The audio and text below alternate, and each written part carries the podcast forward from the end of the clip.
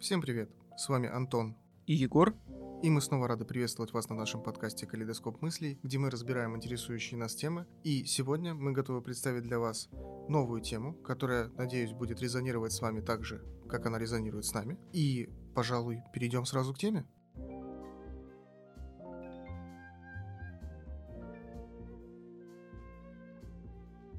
И сегодняшняя тема подкаста, скажем так, кавычки открываются, стыдно быть богатым, запятая, стыдно быть бедным, кавычки закрываются. Ну, понятно, так с первого взгляда звучит она, наверное, немножко странно и непонятно, но я сейчас постараюсь объяснить, что я имею в виду под этим названием и с какого ракурса мы будем это рассматривать. В первую очередь я хотел бы обозначить, что эту тему мы будем раскрывать с угла социального. То есть мы будем смотреть на социальные сети, да, на вопрос социальных сетей, мы будем смотреть на взаимодействие общества, мы будем смотреть на, возможно, там, ТВ-сериалы, другие медиа. И мы попытаемся раскрыть тему, как формируются ярлыки и социальные стереотипы относительно разных социальных прослоек людей. То есть, там, например, людей, которые являются богатыми, либо считают себя богатыми. То же самое касаемо людей, которые либо являются бедными, либо считают себя бедными. Мы рассмотрим, как разные люди ведут себя в социальных сетях, мы рассмотрим, как людей разных прослоек представляют в медиа, и какой это имеет эффект, соответственно, на восприятие людей. И мне кажется, что это интересная тема, ровно по той причине, что все общество существует, по сути, в расслоении все равно, так или иначе. Не существует однородного общества нигде. И всегда взаимодействие общества идет через какие-то предрасположенности, да, предварительно сформированные стереотипы. И очень часто я, по крайней мере, лично замечаю, что вот это плохое, неправильное, так сказать, окей, плохое не то слово, неправильное обозначение многих социальных прослоек в медиа очень часто негативно сказывается на восприятии людьми, в первую очередь, себя, а также восприятие людьми окружающих людей. Провоцирует конфликты, особенно на фоне, например, каких-то экономических проблем, да, это часто мы можем замечать. Также, мне кажется, интересно провести параллель с таким элементом взросления, когда в детстве нам накидывают родители, да, либо там кто-то, общество наше, ну, неважно, да, что вот там, ой, там вот богатые люди, там они плохие, потому что деньги портят людей. Очень часто, я думаю, что ты, наверное, слышал это тебе, ну, по крайней мере, в медиа, да, там, да, или от родителей. То же самое касается, да, там, других каких-то, может быть, ярлыков, которые тебе уже с детства накидывают. И ты их в детстве воспринимаешь, а потом выходишь, соответственно, в социальную сферу, да, ну, уже там в интернет, да, либо просто в общество, и тебе эти ярлыки закрепляют. Ну, на самом деле, да. И я думаю, что здесь ты эти ярлыки слышишь не только от там родителей, но в целом просто с вот взрослением ты с детства слышишь вокруг от друзей, от... Просто, в принципе, от всех людей, с которыми ты так или иначе соприкасаешься по жизни, ты слышишь какие-то их точки зрения всегда, их истины, можно сказать. То есть они с помощью речи, можно сказать, они описывают как-то свою там, картину мира. Вот. То есть какие-то точки зрения тебе отзываются больше, какие-то меньше, но обычно многие убеждения, я думаю, которые ты себе вот нахватываешь, можно сказать, в детстве, то есть, знаешь, они вот какие-то, вот, знаешь, это, как говорится, прописные истины какие-то. То есть, там, например, вот тебе в детстве говорят, там, слышишь, там, например, да, что-то вот, там настроение плохое, да, день пасмурный. Хотя, казалось бы, почему пасмурный день, ну, то есть нет солнца, хорошо. Вроде как-то, знаешь, это вот какое-то что-то логичное. А почему это логично? Ну, то есть, вот, может быть, наоборот, кто-то солнце не любит, и ему, например, в пасмурный день, наоборот, должно быть хорошо. А ты с детства это услышал? То есть это, конечно, не проблема, но это просто, я думаю, вот такие вот примеры, вот как раз таки, как и, например, да, что там деньги портят людей. Это такие, знаешь, примеры очень хорошие, они очень хорошо демонстрируют то, почему мы вообще решили обсуждать эту тему, что очень многие наши отношения с другими людьми, они продиктованы какими-то абсолютно даже нами неосознаваемыми установками, и мы даже об этом не задумываемся часто.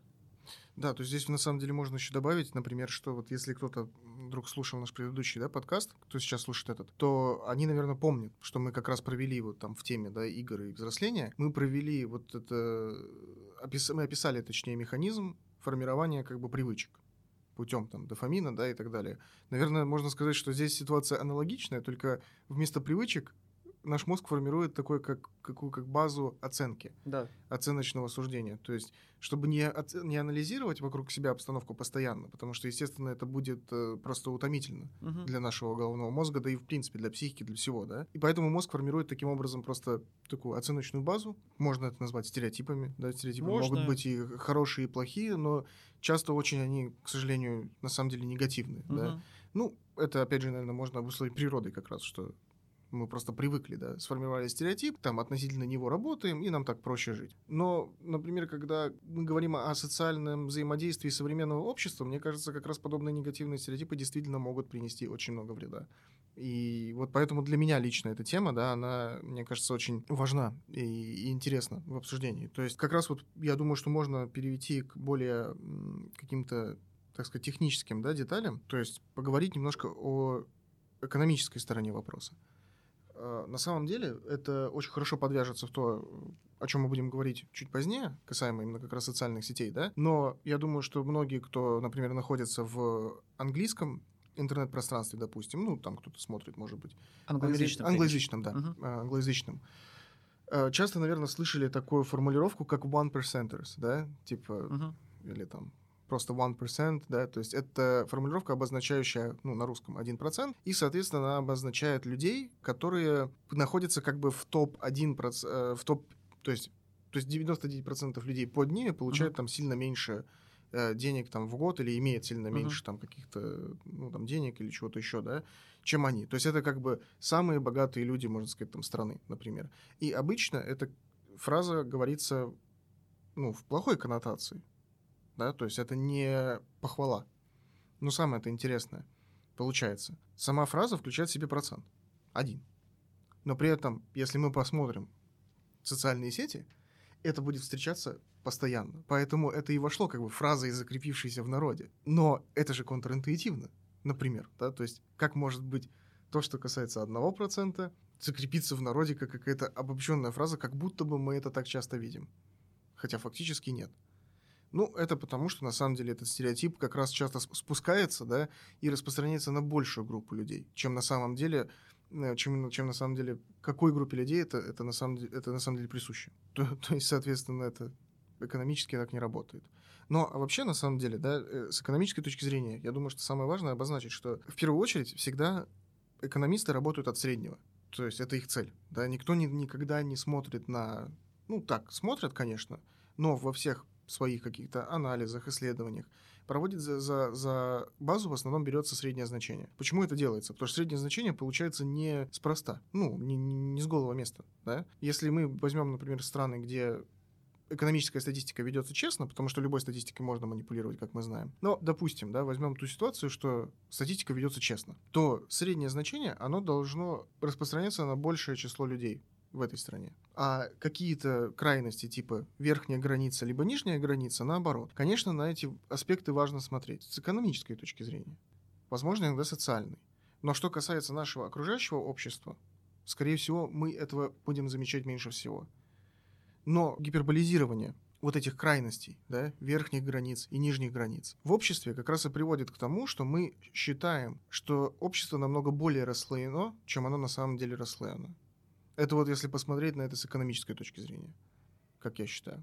Но я думаю, что вот то, о чем ты говорил, что, например, мы часто видим это в соцсетях, что в целом... Я думаю, что это все результат или проявление, скорее, вот этого классового мышления, или как это можно назвать? Потому что я хочу сказать про то, что в целом у нас же сейчас вот выделяют там класс, например, есть средний, да, там есть высший класс, тоже. Все в школе, я думаю, я не знаю, если кто-то помнит, проходили на обществознание стратификацию общества, то есть что у нас вот общество делится на страты, какие эти бывают страты, и, вероятно, люди, возможно, просто этого даже не осознают, но вот эта вот классовая система, она все равно существует в обществе. И нужно здесь оговориться, что я не с... никаких марксистских точек зрения здесь это описываю, я это описываю именно просто с позиции вот как раз-таки этой экономической статистики. Потом... Мы хотим сказать, что, грубо говоря, в любом обществе, которое сложнее там, простого односемейного племени, в любом случае будет классовая система. Да. так или иначе. То есть это нерешаемая проблема, это просто аспект нашего общества. Можно это как угодно назвать, можно сказать расслоение общества. Ну, то есть никто не будет спорить с тем, что у тебя общество делится на некие слои. И в любом случае, конечно, в любом обществе будет существовать некая прослойка выше, некая прослойка под этой нишей. Потому что, кстати, вот готовясь к нашей записи, читал про то, как сейчас вообще социологи, экономисты оценивают вообще, то есть, ну, знаешь, ведутся же все равно дебаты, то есть где-то считают, что они побеждают классовое общество, где-то считают, что, наоборот, поддерживают. Но в целом, прочитал интересную точку зрения одного английского экономиста. Он считает, что классовое общество во всех обществах современных, оно никуда не делось, но просто оно разбилось на больше слоев. И он выделял вместо обычных там 3-4, он выделяет, если я не ошибаюсь, 7 слоев населения. И как раз-таки вот тот самый, как говорят, 1%, это даже не 1%, а 0,1%, можно сказать, высшей прослойки общества в любом обществе. Но только он это делит именно, знаешь, что они...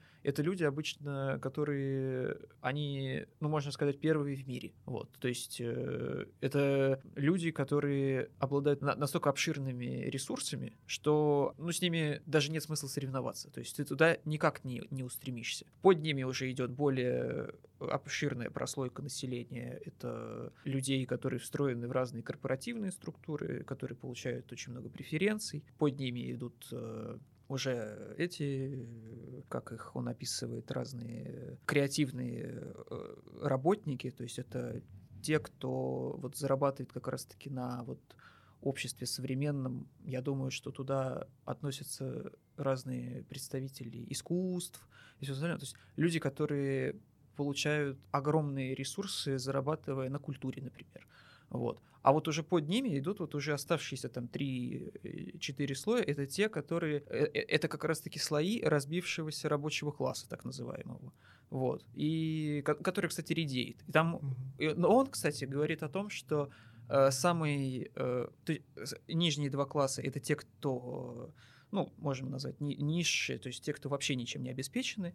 Вот. Ну, часто таких называют людей маргинальным, ну, да, маргинальным, да, сообществом. Да. То есть... но вот над ними, то есть третий снизу класс, это наемные работники. То есть он их вообще почти в самый низ засовывает, при том, что это одна из самых в современном обществе распространенных групп населения. Ну, вообще-то, да, это немножко странно, потому что наемный рабочий, наемному рабочему рознь тоже, знаешь, можно сказать, да. Человек, кто работает, допустим, там, нейрохирургом, да, не, который умеет, там, грубо говоря, лечить там, одну болезнь, которую никто не умеет лечить, знаешь, он подразумевает тех, кто, например, имеет образование, но работает не по образованию. Или, например, работник всех работников сферы услуг. Вот эти. То есть без них общество не проживет, их огромное количество, но проблема в том, что в этом обществе как раз-таки... И это, кстати, вот вопрос. Вот смотри, мы их видим везде. Они составляют действительно огромную прослойку нашего общества. Любого общества, постиндустриального, естественно.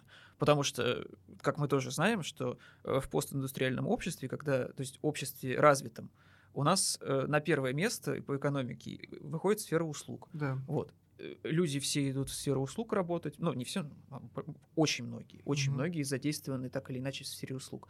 И он как раз-таки пишет про проблему этого слоя населения в том, что в нем является мало того, что наибольшая конкуренция в этом слое представлена, так они еще и наиболее атомизированы, то есть у них нет никакой социальной солидарности. Они настраиваются все друг против друга и не считают, что они вообще как-то могут быть переравнены.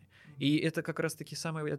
Он это пишет. Ну да, важно уточнить, что это не как бы твое мнение, да, а это ты цитируешь... Да, то есть это большая проблема этого слоя населения, что он наиболее нестабилен, и я думаю, что, возможно, это просто мое предположение, что вот как раз-таки, в принципе, если вот так вот рассудить, то это же не значит, что вот то, что они вот... находятся ниже предыдущих групп, это не значит, что они мало зарабатывают. То есть, представители сферы услуг, они могут зарабатывать очень много. То есть здесь не вопрос денежного достатка какого-то материального, здесь вопрос именно того, как данный социальный слой себя ведет в контексте общества. То есть я могу предположить, что, наверное, он имел в виду, как бы разделяя, скажем так, на классы, да, общество, он не брал за основу просто доход. Да. Он брал за основу там несколько факторов. Да. И как бы делал из них группу, и относительно касаемо этой группы, да, он распределял людей. То есть, как я понимаю, так.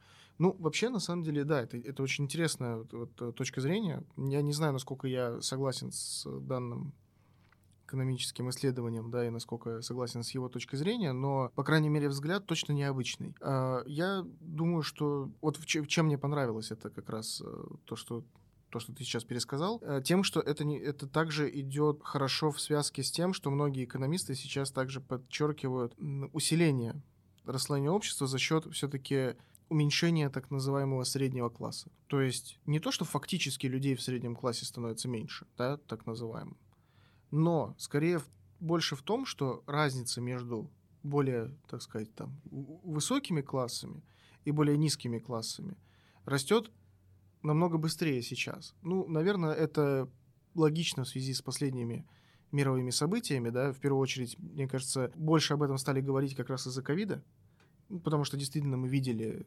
ситуации, при которой люди, которые, грубо говоря, в ковид им было тяжело работать за счет просто той работы, на которой они работают. Ну, то есть банально тут те же самые сферы услуг, да, которые требуют, чтобы люди куда-то ходили, да, и находились. Естественно, там доходы сильно упали. А, грубо говоря, сфера какая-нибудь типа того же IT там или что-то, что можно делать дома, да, то есть то, что, например, пандемия не может повлиять на это, ну, или меньше может повлиять, то эти люди, наоборот, увидели как бы увеличение своих доходов. И, соответственно, вот это расслоение пошло на увеличение.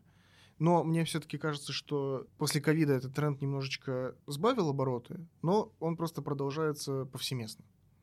Ну, кстати, здесь важно заметить, что это уже, и я так считаю, и это доказанная тоже экономически позиция, что мы сейчас живем в, во-первых, время кризиса, причем повсеместного. Да.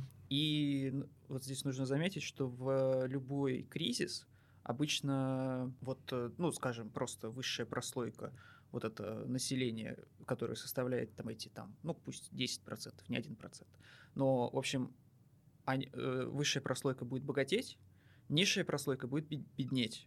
Средняя прослойка, она тоже, то есть вот этот средний класс, он же тоже не гомогенизированный, так сказать, он, то есть он не единый. То есть он тоже будет тянуться как раз больше к полям. То есть он тоже поляризуется, да, то есть там какие-то верхние прослойки этого среднего класса тоже, возможно, прибавят там сколько-то, там несколько, там, ну, там 10-20% там к своим там доходам или состоянию. Низшие точно столько же отнимут, а там средняя какая-то, средняя в среднем, она останется на том же где-то месте. Вот. То есть здесь это важно заметить тоже, что это вот влияние именно кризиса. Вот. Мне кажется, здесь как раз можно статистически сказать, да, есть среднее значение, есть медиана. Есть медиальное значение. И получается, что как раз сейчас идет вот больше как средний класс становится медианой. Да. То есть просто ровно посередине. Но он не отвечает, это не взвешенная медиана, скажем так. Это просто как вот какая-то линия. Ну, вообще здесь, знаешь, я бы так сказал, что вообще, мне кажется, тенденция во всех обществах, вот и в западном, и в восточном, она на то, что оно становится уже не... Вот, ну, это вот то, что там люди описывают, там кто-то 7 классов. Но мне кажется, вот судя по тому, что я вижу, что происходит, и, в принципе, как ведется там экономическая политика, прежде всего, мне кажется, что общество везде с той или иной скоростью, оно поляризуется не на 3 класса, там, не на 7 классов, а на 2 просто. Что выделяется просто вот этот средний класс, он распыляется, он как раз-таки поляризуется, что просто отходит какая-то часть к нему, его к высшему больше классу, а какая-то к низшему. И в итоге общество становится двусторонним, а не как раньше, знаешь, более таким разбитым. Ну, видишь, здесь, мне кажется, как раз вот такой момент, да, это как в статистическом исследовании это часто называют скоп, да, то есть это как бы угол обзора, можно сказать, да. То есть если смотреть чисто с экономической точки зрения, конечно, проще разделить на 3, ну или даже на 7, допустим. Если смотреть с социологической точки зрения, там можно, в принципе, разделить на сколько угодно. Ну да. Если присовокупить 2 вместе, да, ну, социологический взгляд и экономический взгляд, наверное, все-таки действительно можно выделить какое-то количество групп, потому что я бы, например, еще добавил, вот по моему пониманию, да, к разделению вот на классы, для исследовательских, естественно, целей, я бы еще добавил вопрос какую-нибудь, возможно, шкалу перспективности.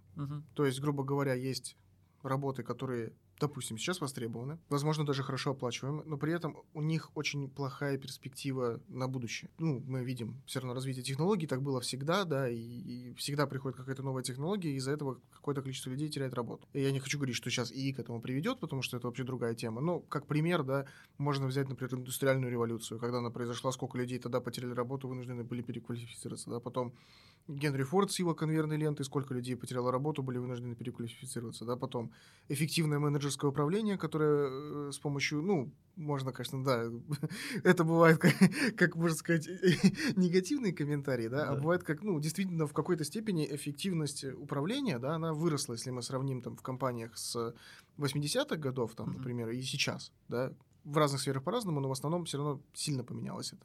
И тоже из-за этого какое-то количество людей потеряло работу, тоже вынуждены были переклассифицироваться. А какие-то работы, наоборот, сейчас, возможно, менее востребованы, да, но имеют огромную колоссальную перспективу на будущее.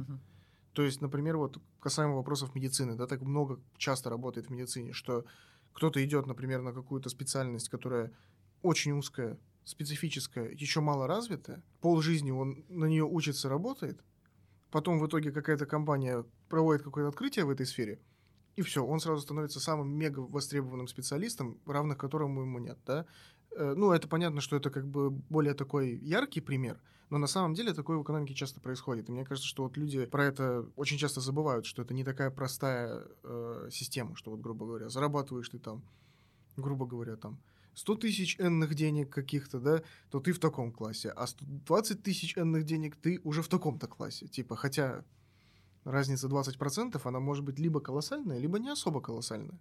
То же самое, мне кажется, в нижних прослойках можно сказать, да, потому что если мы возьмем верхнюю прослойку, где там миллионеры и миллиардеры, да, то там разница в 20%, например, это уже колоссальная разница. А если мы возьмем более низкий, например, класс обслуживания, где зарплаты, например, подходят к границе там минимальных, то там 20% для человека, это уже может быть колоссальная разница. Там даже эти, там, например, там, 2000 энных денег, да, или там 200 там, каких-то энных денег, может уже означать, что человек купит себе мясо лишний день другой. И, то есть вот это тоже, знаешь, такая, как это, статистически невыверенная последовательность, что покупная способность денег все-таки она... Это не просто число. Это чуть посложнее вопрос. Ну, в общем, если все это резюмировать, то мы это все рассказываем к тому, что понимание вообще того, что такое богатство и что такое бедность, оно мало того, что оно очень субъективно из общества в разных обществах. В разных странах, в разных экономиках, да, в разных экономических системах, да. Так оно еще и, конечно, вот с чего мы начали, это что оно, понимание того, когда ты становишься богатым, а когда ты становишься уже не очень богатым, это все очень зависит от того, какой человек над этим рассуждает, выросший в каком контексте, в каком обществе, в какой системе, да, то есть ты можешь с точки зрения социологов и экономистов находиться в низшем слое, но при этом в этом низшем слое ты будешь зарабатывать столько, что ты будешь считать себя богатым. То есть такое же тоже может быть. То есть может это прежде всего оценка человека, ну, на то, какое место он занимает в вот этой иерархии. Ну да, на самом деле ты прав, то есть потому что, грубо говоря, можно спросить кого-то, и он скажет, богатство — это иметь возможность покупать себе Rolls-Royce новый каждый день, а кто-то скажет, что банально, там, если у меня достаточно денег на то, что в случае, если у меня, например, не будет работы, и я проживу там 5 лет, и мне не надо будет, например, там, зарабатывать деньги, я могу прожить 5 лет просто не зарабатывая деньги, это богатство. А кто-то скажет вообще полгода. То есть это для всех реально по-разному. И никто не может сказать точно, что такое по-настоящему богатство. Ну, мы живем в капиталистической системе, и в капиталистической системе богатство, в принципе, довольно четко определено. Это твое финансовое состояние. Можно, ну, если мы говорим так, знаешь, обобщенно. Вот, поэтому, и вот как раз-таки это, в принципе, и проблема, которую мы стараемся сейчас обсудить, это что сама система, и мы не ругаем ни в коем случае капиталистическую систему, лучшее, что может быть. Я тоже так считаю. Но люди и сама система, вот это вот, скорее даже контекст вот этот социальный, в котором растут люди, она как раз-таки подталкивает людей к соревнованию, но любое соревнование должно быть здоровое. А из-за неверного восприятия вот этого субъективного, неверных каких-то установок личных, социальных сетей в том числе, как ты вначале замечал, это соревнование превращается в абсолютно нездоровое. Причем люди от этого не выигрывают, люди от этого проигрывают только. Вот, потому что обычно это ведет к тому, особенно в системах с низкой финансовой грамотностью, это ведет к тому, что люди стараются выставить на показ некие свои, как они считают, материальные блага, чтобы показать другим людям, что они, например, чем-то от них отличаются, что они богаты на самом деле, при этом никак не меняя своего, настоящего положения в этом обществе. Вот. То есть это вот, в принципе, то, про что мы с тобой обсуждали, про там вот эти ярлыки, которые люди наклеивают друг на друга. То есть, например, что человек, живя в не самых лучших условиях, вместо того, чтобы озаботиться своим местом жительства, например, чтобы переехать в район получше или как-то, может быть, в город другой получше переехать, вот, он вместо этого берет в кредит дорогую машину, за которую он будет следующие несколько лет, а то и 10 лет, может быть, отдавать кредит. Да, то есть приоритеты бывают очень часто в итоге размываются, да, из-за этого. Ты хочешь сказать, что просто люди смотрят на что-то, думают, что это признак богатства, и, соответственно, из-за вот этих каких-то сформировавшихся стереотипов они просто делают так, основываясь на этих стереотипах, в ущерб в итоге себе самим. Очень часто, да. Ну и как раз вот действительно, да, я думаю, что можно перейти уже как раз к аспекту больше социальных сетей, потому что, грубо говоря, почему, вот зачем мы полчаса, да, почти там 20 минут обсуждали вот эти экономические вопросы, именно такой более социологический, экономический, к тому, что, чтобы стало понятно, что эта тема, она крайне на самом деле сложная. К ней можно подойти с абсолютно разных углов. Она зависит, как ты правильно сказал, от разных обществ, от разных стран, от разных экономик, вообще от всего чего угодно, да, и все познается в сравнении. Ты можешь быть в одной стране богатым человеком, в другой стране ты приедешь, ты там будешь, стабильный среднячок, допустим, да, а то и ниже. И это не такая простая тема, чтобы о ней вот как-то легко сформировать какое-то, да, предвзятое или мнение, да, стереотип, или наклеить на это ярлык. Но часто как раз сейчас мы видим обратное в социальных сетях. То есть мы видим тенденцию, в принципе, на увеличение использования социальных сетей. Да, Инстаграм, по-моему, вообще там бьет там все рекорды, на самом деле. И люди вот как-то очень зависимы становятся от вот этого желания показать другим людям свою жизнь, да, и получить за это какие-то лайки. То есть лайк это как бы конвертируется, по сути, в одобрение, да, в какой-то степени в нашей голове.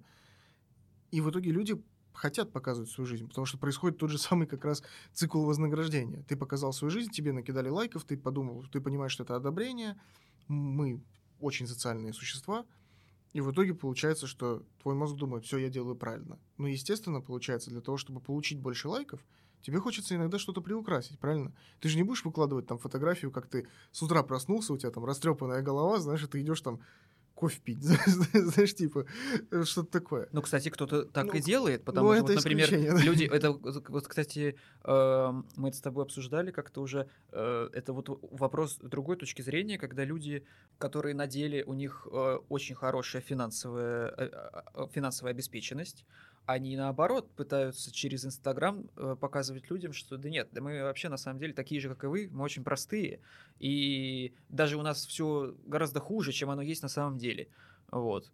Это может быть на самом деле тоже по-разному, потому что есть те, кто пытается это делать, у них это плохо получается, и только наоборот злит людей еще больше. Ну да, да. Но, но я все-таки, наверное, придерживаюсь мнения в данном случае, что, скажем так, люди состоятельные, наверное, не ведут социальные сети очень часто, потому что, что бы ты ни показал, чаще всего, да, это не вызовет положительную реакцию людей, то есть, это бывает. Вот как раз к этому я и веду. Почему, да, это не вызывает положительную реакцию?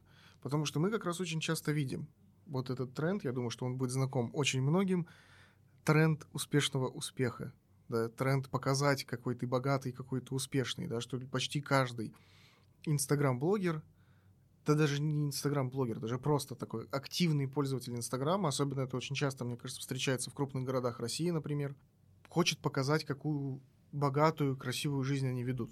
И человек видит это, когда он смотрит, он это видит, но он же не знает подоплеки всего этого. Он не знает, например, допустим, что там человек поехал на Мальдивы и показывает там, допустим, красивую какую-то жизнь свою.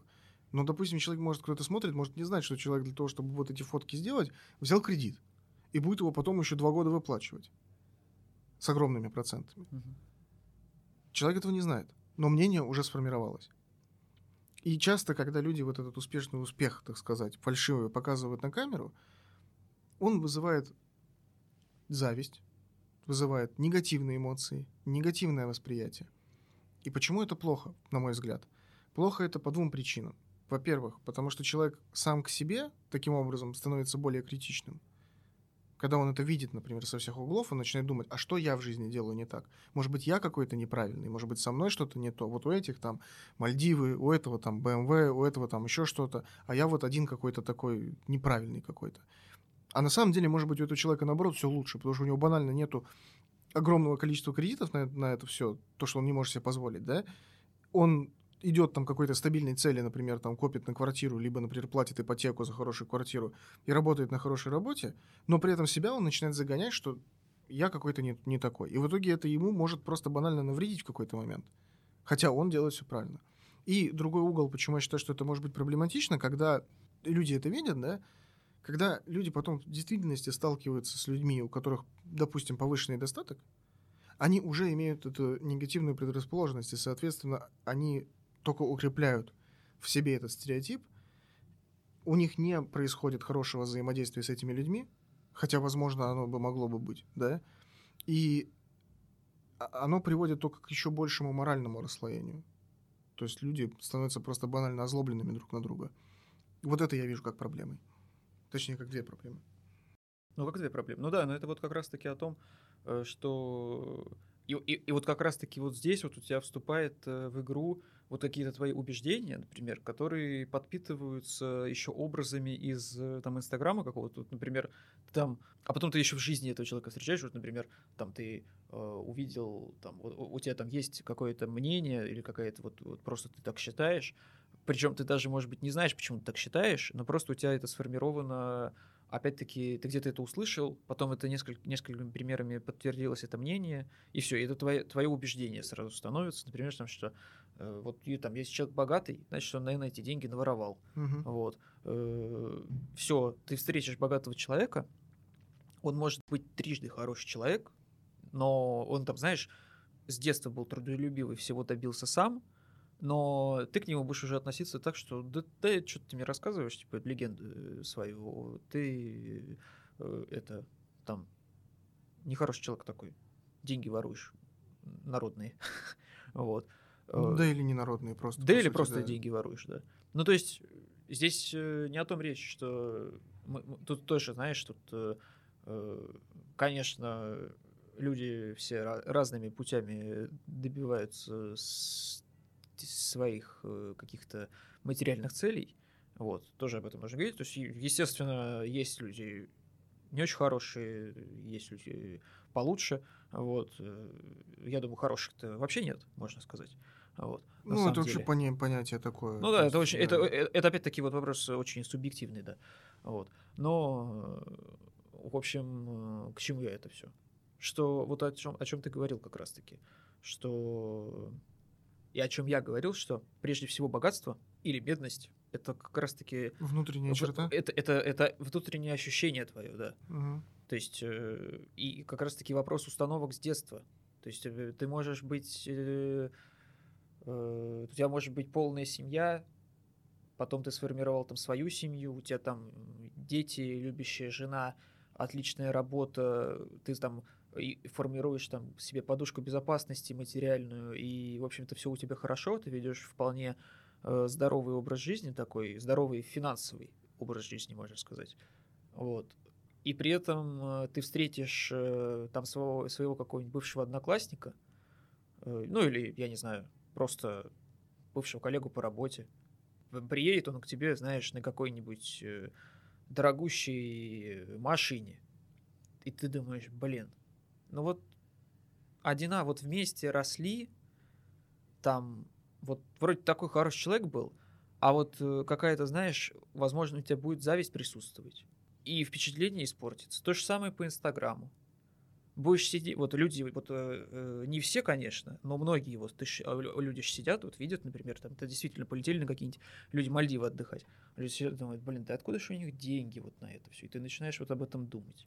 Да. Вот откуда, вот зачем вообще начинать об этом думать? Ну, я думаю, что здесь просто причина как раз в том, что здесь может быть две причины, почему люди об этом думают, да. Первая причина, скажем так, может быть не совсем плохая. Допустим, когда ты смотришь на человека, который действительно, может быть, чего-то добился, да, и ты смотришь на этого человека и думаешь, так, а как он это сделал, да, и ты начинаешь, может быть, анализировать там поведение этого человека, да, образ мышления этого человека, и ты таким образом действительно можешь чему-то научиться. Но это работает только в том случае, когда ты действительно знаешь, да, что этот человек вот не на показуху там в Инстаграме богатый, а, например, действительно вот, то есть кто-то, кто там, ну, успешный предприниматель, допустим, у тебя есть возможность с ним общаться, это может быть плюсом, да, здесь зависть такая, как бы легкая, скажем так, которая не переходит в черную зависть, в принципе, может даже привести к развитию, ну, да, человека, если адекватно человек это воспринимает. Но чаще всего, к сожалению, ну, чаще всего, опять же, это мое субъективное мнение, да, судя по тому, что я вижу вокруг себя, смотря вот также на интернет, да, там и на, в принципе, на людей, на то, о чем они говорят, это как раз обратное, это как раз попробовать найти грехи этого человека. Uh-huh. Вот как ты говорил, да, типа, да, наворовал, наверное, uh-huh. или еще что-то. И очень часто, как раз вот по мне, именно на этот аспект давят инфо-цыгане. Uh-huh. Такой современный, да, популярный. Ну да. Бич нашего интернета, да, особенно, мне кажется, эта тема, кстати, я обратил внимание, популярна в России, в Рунете. Там этих инфо-цыган тонны. Почему-то вот, ну, например, как-то в американском, например, интернете, да, я такого количества их не замечаю. Они есть, но они такое ощущение, что даже те, которые есть, они как-то более, знаешь, более спокойные, что ли. То есть они как-то, наоборот, не пытаются, знаешь, слишком как-то выскочить. То есть для примера возьмем, можно взять даже того же, как Эндрю Тейт, да, к нему можно относиться по-разному, но все понимают, что в основном, в принципе, его бизнес — это инфо-цыганский бизнес. Но он его делает как-то немножко вот все-таки ограниченно. То есть если сравнить, там, например, с Елены Блиновской, да, то же самое, которым эти марафоны желаний просто смс-ками рассылают, у него все-таки такого нет, у него там реально все-таки что-то происходит. То есть видно, да, что человек хочет вот это разводить, как бы, знаешь, вот этот эффект типа обучения, с этого получать деньги, но как-то действительно старается делать вид, что все-таки какой-то процесс там происходит. А у нас, типа, вообще может что угодно, там просто, там, тебе просто реально будут смс-ки банально слать каждый день, а ты за это будешь отваливать огромные бабки, и люди на это ведутся. То есть я думаю, что это как раз связано вот с двумя факторами. Во-первых, более заметное разделение общества в России на классы. У нас намного чаще любят выпячивать свое богатство люди, которые что-то имеют. То есть мы можем взять, например, сравнение. У кого, вот, например, у меня, вот кто у тебя ассоциируется, например, там, богатый человек Америки? Кроме Дональда Трампа. А, ну, их много, ну, там всякие вот эти Цукерберги, Маски и все остальное. Да, то есть такие вот, ну, они действительно очень богатые. Тим Кук, да, миллиардеры. Да, да. Вот. С кем у тебя ассоциируется богатый человек России? А кроме, вот... кроме Владимира Владимировича. Нет, ну, это вот сразу, это все, богатый человек России у тебя сразу, ну, я не знаю, вот самый такой плюс-минус какой-нибудь нейтральный пример — это Тинькофф, например. Ну, Тинькофф — это слишком хороший пример. Это хороший, давай, нейтральный. Да, что-нибудь более. Да, но, более, но я просто хочу сказать... Отжали, давай, да, но если брать именно такие, вот у тебя сразу приходит на ум, мало того, что у меня вот сразу мысль о том, что олигархи, а олигархи у тебя это сразу... Это негативно окрашенное слово в России, олигарх. Ну. Потому что если ты олигарх, значит, ты кто? Это значит, ты все народное достояние... карман себе этого, да, забрал. Вот, то есть это кто? Это всякие... А кто у нас, кстати? Потанин, да, с его этим норникелем. Вот, Дерипаска. Ну, то есть вообще само значение слова олигарх, да, оно же почему, что есть просто богатый вот, человек. Вот это то есть почему, например, Илон Маск, ну, окей, Илон Маска я не возьму, это плохой пример. Почему, Цукерберга тоже плохой пример, ну, ладно. Но Тим Кук, я говорю. Тинькофф, да. То есть его, например, сложно назвать олигархом, потому что он все-таки... То есть он, да, он крупный бизнесмен, крупный предприниматель, но значение слова олигарх в чем? Это крупный предприниматель, который тесно связан с властью. Угу. И да. Да, то есть это вот как раз что отличает, да, что называют, ну, то есть олигарх, значение слова само. И оно поэтому и не может иметь какой-то позитивной коннотации в какой-то степени. Да. То есть даже, например, если такой урок английского языка на сегодня, это слово олигарх на английском — это тайкун. Uh-huh. Мы, наверное, часто видели в играх это, да, там, uh-huh. тайкун. Это тоже используется в английском языке как негативная коннотация. Но при этом мы никогда не слышим, чтобы Илона Маска называли там тайкун, там, media, там, electrical car tycoon, да, никто так не называет. Это потому, что он таким не является. И, соответственно, к этому я и веду. Например, там на это могут смотреть совсем по-другому, потому что там человек себя позиционирует совсем по-другому, да, чаще всего мы видим того же Марка Цукерберга в тех же самых там шортах, в одной и той же футболке, постоянно появляешься на публике, в шлепках, то есть он как-то не выпячивает свое состояние. При этом это не означает, что он им не пользуется, он, скорее всего, им точно так же пользуется, просто он этого не выпячивает, чтобы не привлекать к себе какого-то вот этого негативного внимания. А у нас наоборот. У нас, типа, ты будешь летать на частном самолете со своими там, со всей свитой только туда, да, ты будешь там кататься там на яхтах и все это показывать. И максимально показывать, что ты никак вообще не связан вот с нижним, да. Вот все, кто ниже тебя, то есть это вот, они вот ниже и все. То есть ты будешь максимально всегда вот этот свой статус чем угодно подчеркивать, да. Ну, даже банально вот эта привычка ездить с охраной, с огромными кортежами.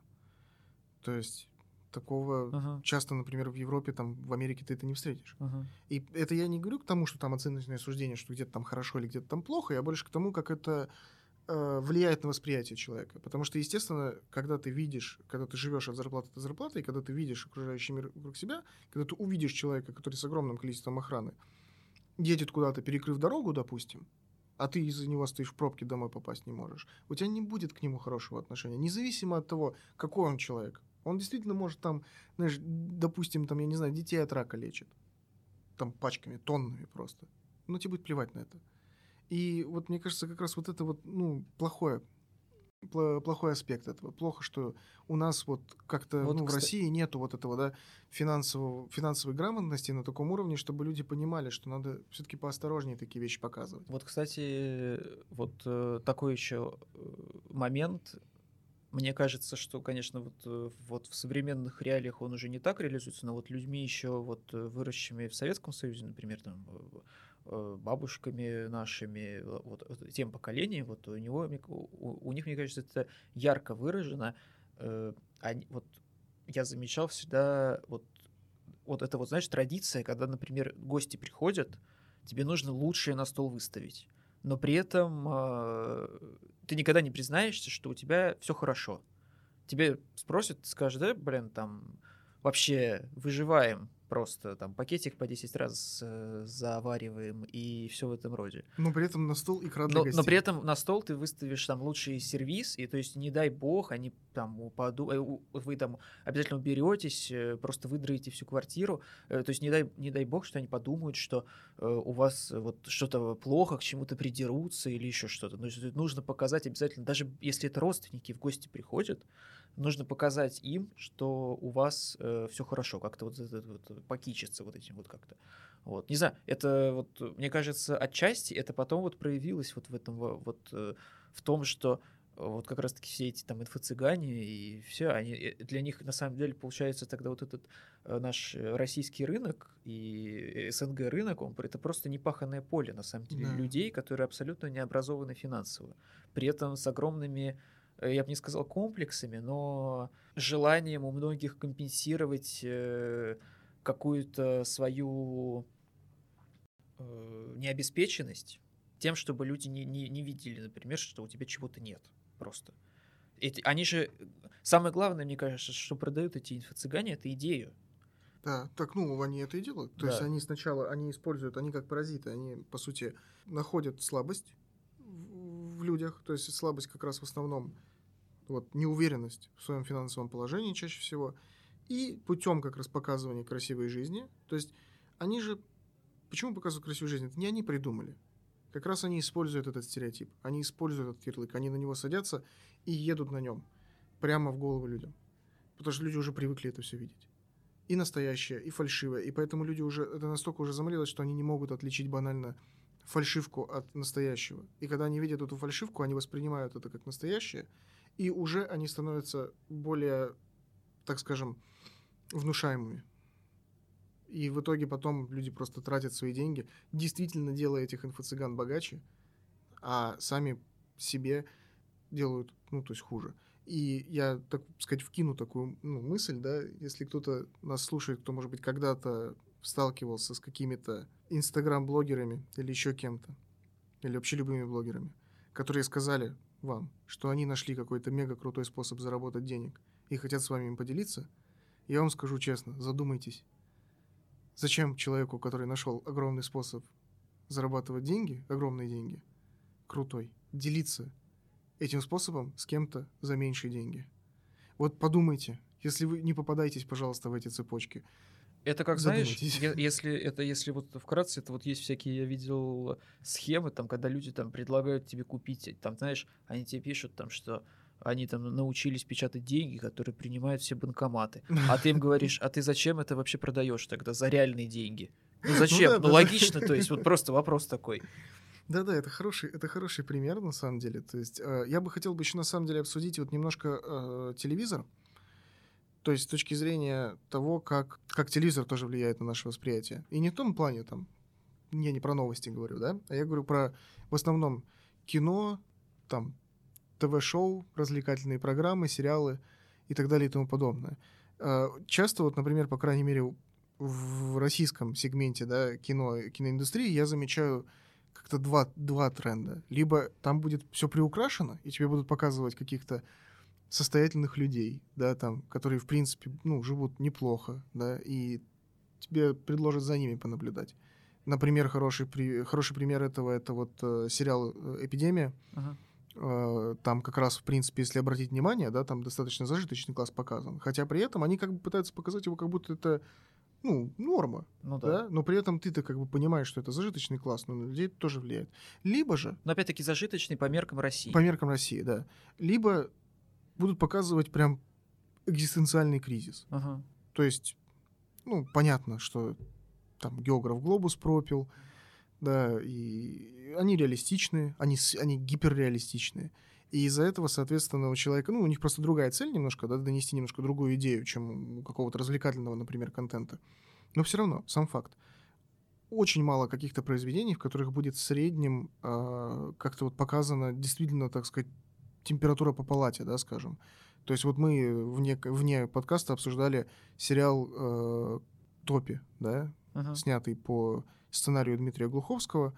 Там мы вот обсуждали, что если вам будет интересно посмотреть, да, мы как бы советуем. Настоятельно рекомендуем даже, да, можно сказать. Мы не будем сейчас здесь как бы никакие спойлеры, да, говорить, uh-huh. но, грубо говоря, можем просто объяснить, что там персонажи, они на самом деле каждый имеет свою как бы роль, и в том числе свою как бы социальную роль тоже имеют. Uh-huh. И это добавляет вот какой-то определенный интересный аспект. Да, это, наверное, вот один пример из современного вот как-то творчества, да, который мы можем вспомнить. А все остальное же, оно же все тоже поляризировано. И мне кажется, это тоже в итоге капает людям на мозги постоянно. И у них вот это все формируется, и это негативно, и люди сами себя загоняют. Вот это самая большая проблема. Но мне кажется, может быть, знаешь, тут еще вот такой момент, что... Смотри, люди видят по телевизору, люди видят в Инстаграме, это как раз-таки то, о чем ты говорил, но просто немного расширенно так вот затрону это. Люди видят, что, смотри, есть люди, которые, у которых вот есть разные вот эти признаки богатства, так сказать, ну, в их понимании. По телевизору тебе показывают типа заурядных граждан тоже, которые на деле совсем не заурядные. Вот. А но человек... делают старательно вид, что это заурядные. Да. И люди сравнивают это со своим положением, и там положение своей семьи, например. И, ну, естественно, приходят к выводу, что, наверное, если тех так много, а я вот в таком положении нахожусь, то, наверное, это со мной что-то не так. Или что-то не так с ними. То есть, например, я честный, и я получаю мало, а они получают много, значит, они, блин, наверное, нечестные. Ну вот какая-то, все, я думаю, к разным выводам приводят, но единственное, чего, я думаю, что их всех объединяет, все эти примеры, это что люди, ну, только могут от таких вот умозаключений озлобляться.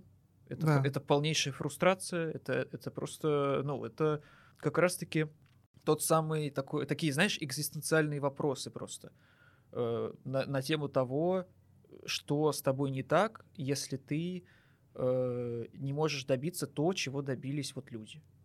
Притом даже не то, что того, чего добились люди, а того, что ты думаешь, чего добились люди. Да. Как раз. Или что они хотят, чтобы ты думал. Да. И получается, да, то есть в итоге смешивание. То есть даже, наверное, как вот негативный момент, да, когда вот, грубо говоря, видят там не очень каких-то честных, там, допустим, там людей, да, и они вот это все выпячивают на показ.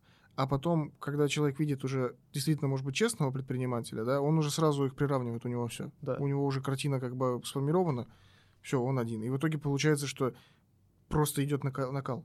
Нету какого-то вот этого, знаешь, как, ну, понимания, что не все там, например, состоятельные люди наворовали, да, не все состоятельные люди что-то делали плохое.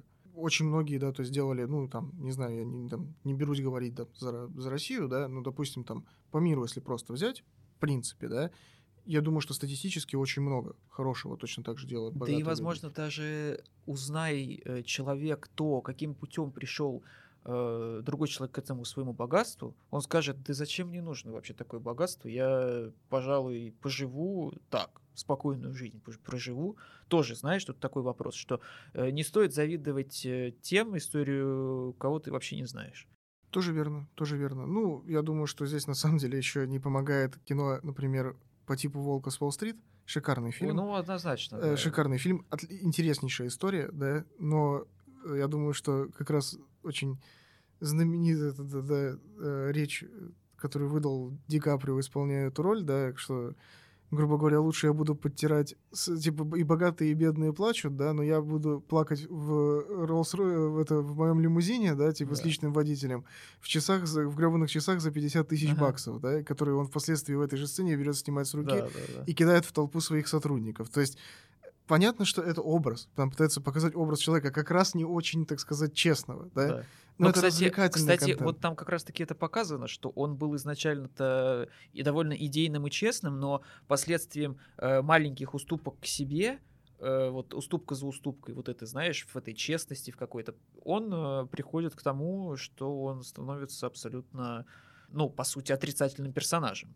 Ну да, он становится действительно отрицательным персонажем. То есть ну, и опять же, эта история основана на книге, да, основана на реальном человеке. Ну, как мы видим в конце, кстати, он понес наказание, по сути. Да. Хотя при этом потом, насколько мы знаем, также он вышел и продолжил. Да, да.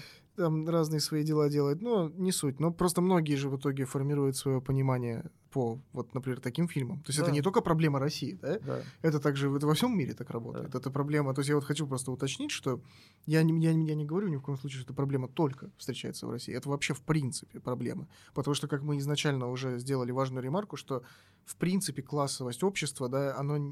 Это, так сказать, неисправимый аспект просто сообществ. В принципе. Всегда будет кто-то выше, кто-то ниже, кто-то посередине, кто-то сбоку, кто-то слева и так далее. Это невозможно, никакой режим не может это исправить, и поэтому мы ни в коем случае это не ведем как политическую дискуссию вообще никак. А еще важно всегда помнить, что многое, что происходит, оно довольно случайно. Да.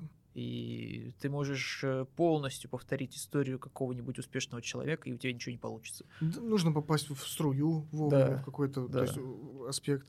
Еще, на самом деле, я хотел тут тебя спросить такой вопрос, мне просто интересно. Ты, насколько я знаю, ходил в России в достаточно хорошую школу. Ну, ну то есть это было как... Она приравнена была к общеобразовательной, но у нас, да, у нас действительно был несколько иной контингент. Ну, судя просто по твоим рассказам, как бы я просто так уже для себя такой, как сформировал, да, мнение, что это, ну, относительно, как бы, в среднем это, ну, школа лучше, выше среднего.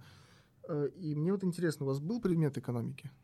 Вот для меня не было. Но для тебя не было. Для меня не было, но у нас был социоэкономический класс или гуманитарно-экономический какой-то, в общем, что-то в этом роде. Он был единственный. И вот там у людей обществознание делилось на экономику и право. То есть им это преподавалось.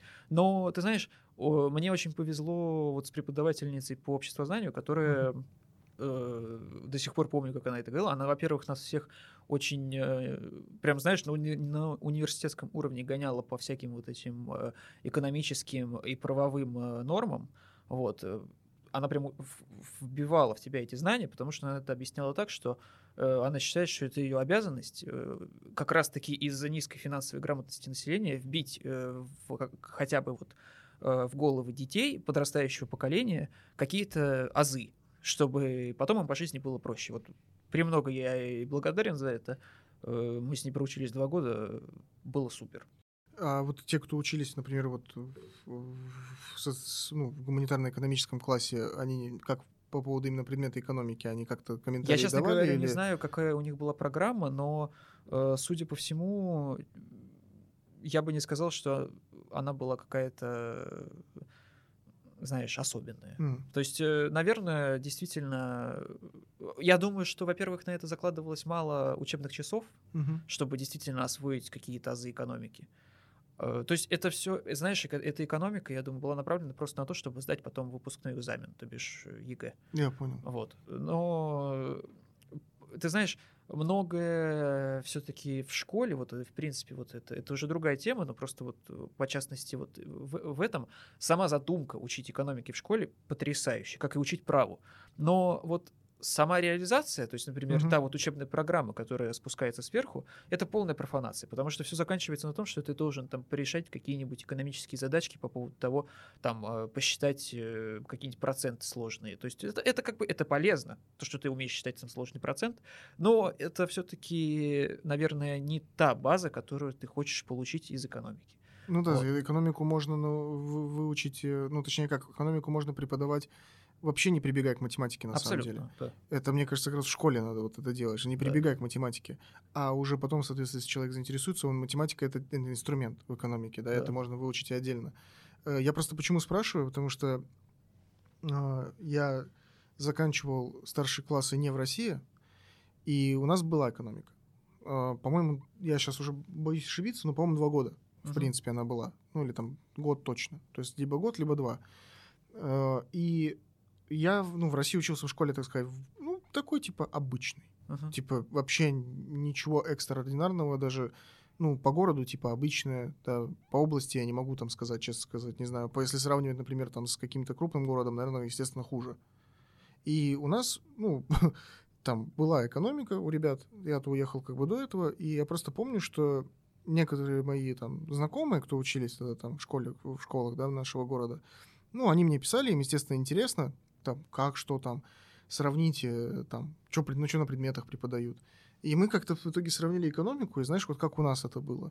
У нас это было, что у нас как раз, как я вот говорю, преподавали экономику без математики, то есть у нас было 2 уровня на выбор. Ты мог выбрать либо с математикой, это если ты, например, хочешь потом на экономическое пойти учиться, а если ты не хочешь на экономическое идти просто для себя, хочешь, да, учить, там без математики. Она есть небольшая, но типа там не будут тебя заставлять высчитывать какие-то сложные проекты. Просто банально тебя будут учить экономическим теориям. И мы проходили там микроэкономику, макроэкономику, рисовали вот эти графики, supply-demand, рисовали там дополнительные какие-то, например, нюансы, как они влияют на эти графики, там усложняли. То есть, можно сказать, такой достаточно неплохой курс получился. И мы переписывались с моими знакомыми, я спрашиваю, а как у вас экономика проходит? Они говорят, мы пришли, нам фильм Стива Джобса поставили. Я говорю, серьезно? Вы прикалываетесь? Нет. И я знаю, что они не прикалывались.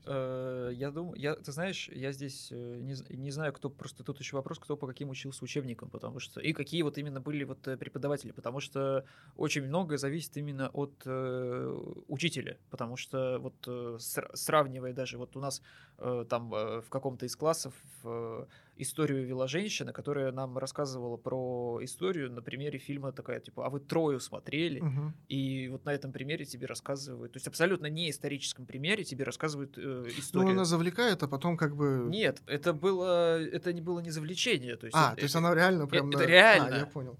Вот, и то есть это было абсолютно, подход, иди фильм посмотри.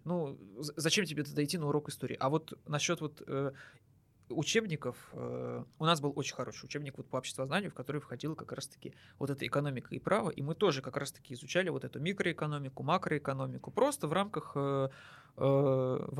вот обычного образовательного процесса. Но я опять же говорю, что, во-первых, очень мало учебных часов на это, потому что, если я не ошибаюсь, 1 или 2 часа всего в неделю на это дается, а это мало, действительно мало, чтобы понять. Но при этом, и ты, кстати, тебе еще даже не объясняют, в принципе, вот мне кажется, тоже минус, тебе не объясняют, зачем тебе это нужно.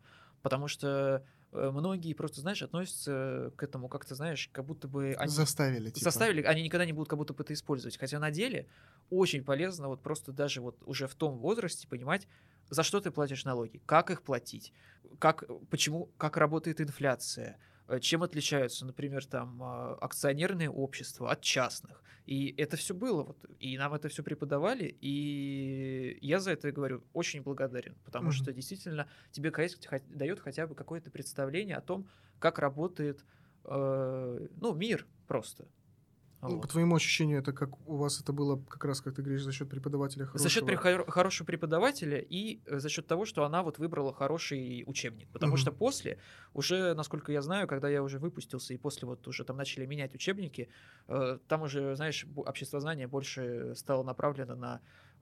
не на то, чтобы люди знали, как экономика работает и какие они права имеют, а на то, чтобы они там знали, что у нас страна многонациональная и какую мы грамотную политику ведем. Все в этом роде. Я понял. Ну и такой просто момент, да, так сказать, вопрос на подумать. А откуда, собственно, в российских школах возьмутся учителя экономики, когда свободному рынку-то 30 лет только недавно исполнилось. И то что-то уже как-то, по-моему, свободного рынка не будет скоро. Поэтому откуда возьмутся, грубо говоря, преподаватели на это, да, к сожалению? Ну, это вопрос на подумать. Это вопрос на подумать и нам, и зрителям, слушателям. Да. Вот. Но, кстати, здесь вот тоже это вот вопрос к преподавателям, потому что те преподаватели, которые действительно развиваются в своем ремесле и деле, они вот как вот, например, вот эта наша преподавательница, она постоянно проходила квалификационные разные курсы по повышению квалификации. В Высшей школе экономики, например, у нее было... Каждый год она ездила туда, и то есть у нее это был, она какие-то курсы от ЦБ проходила. То есть это действительно был прям, знаешь, специалист своего дела. То есть человек сам, по сути, просто берет как бы... Она заинтересована, да, в том, чтобы она знала всегда, как что работает, какие есть изменения и как это донести до детей. То есть, например, в учебнике там написано было, что вот там есть ООО, а есть ОАО. Она тебе говорит, например, ты пишешь ОАО, а она тебе говорит, а ОАО уже не существует. Вот. То есть, например... уже вот эту программу, которая была спущена, она ее уже актуализирует. Вот. Ну, это, видишь, это просто действительно пример хорошего преподавателя, я имею в виду все-таки вопрос... исключение. Да, это исключение. Вопрос, который я задал, подумать, это все-таки однозначно, потому что... более на среднее. А я вот как раз таки тебе говорю, потому что большинство тебе будет рассказывать на обществознании не про это, не про то, как ты выйдешь во взрослую жизнь, и как тебе с налоговой, например, общаться, или с МФЦ, или еще с кем-то, а как тебе потом своим, там, я не знаю, детям или другим людям рассказывать, насколько раньше было хорошо, и там какие-нибудь плюсы плановой экономики. Ну, что-то в этом роде. Я понял. Вот. Ну, то, что методичка есть, и все. Однозначно. И, в общем, да, мы подвязываем. И единственное, вот, чего хотелось бы пожелать, это, во-первых, замечайте и размышляйте над своими ярлыками и своими убеждениями, которые вы навешиваете на других людей. Вот, потому что очень часто это вот другим людям это мешать не будет, но это будет мешать прежде всего вам. Это раз.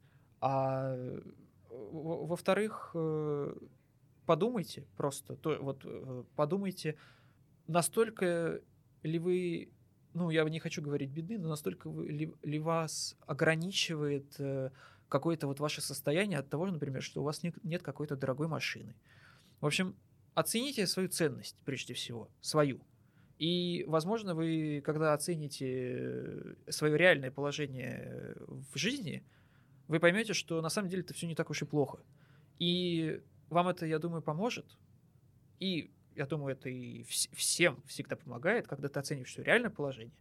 Это помогает уже понять, например, а куда ты можешь двигаться. То есть, прежде всего, откуда, а потом уже куда, а не наоборот. Да, я тоже хочу пожелать несколько вещей. Я хочу пожелать людям, чтобы действительно, я думаю, что лучше научиться обращать внимание на себя в первую очередь. Просто не в плане того, что там себя как-то поправлять, да, или себя как-то корить, а в плане того, что просто работать, взаимодействовать со своим внутренним миром, взаимодействовать со своими желаниями. Действительно, может быть, стоит пересмотреть какие-то ярлыки, да, которые человек, навешивая на других, также в какой-то степени навешивает и на себя. И я не говорю это с той точки зрения, что, типа, да, вокруг все хорошо, там проблем не существует. Нет, их очень много, и очень многие люди страдают. Но мы говорим ровно просто в контексте вот именно вот этого вопроса восприятия окружающей среды, да, восприятия социальных сетей в этом плане. И я хочу посоветовать шикарное произведение. Это шикарное произведение, по моему мнению, это «Искусство мира». Это коллекция, сборник, можно сказать, японских таких маленьких поэм. Это не хоку, то есть это не будет тяжело читать. Эти поэмы как раз очень хорошо раскрывают вот эту тему, как человеку меньше смотреть вокруг себя бесполезно, и как больше полезно смотреть внутрь себя. Очень советую. Поэтому я думаю, что на этом все. Тема, надеюсь, вам понравилась, надеюсь, что вам было интересно. И хочу пожелать хорошего времени суток. И пока. И благодарим вас за то, что были с нами. Да. Как обычно, мы всегда открыты к комментариям. И к обратной связи. И к обратной связи. Потому что тема, разумеется, не закрыта, но то, что мы обсудили, мы будем рады продолжить обсуждение, но уже с вами. Да. Поэтому до свидания.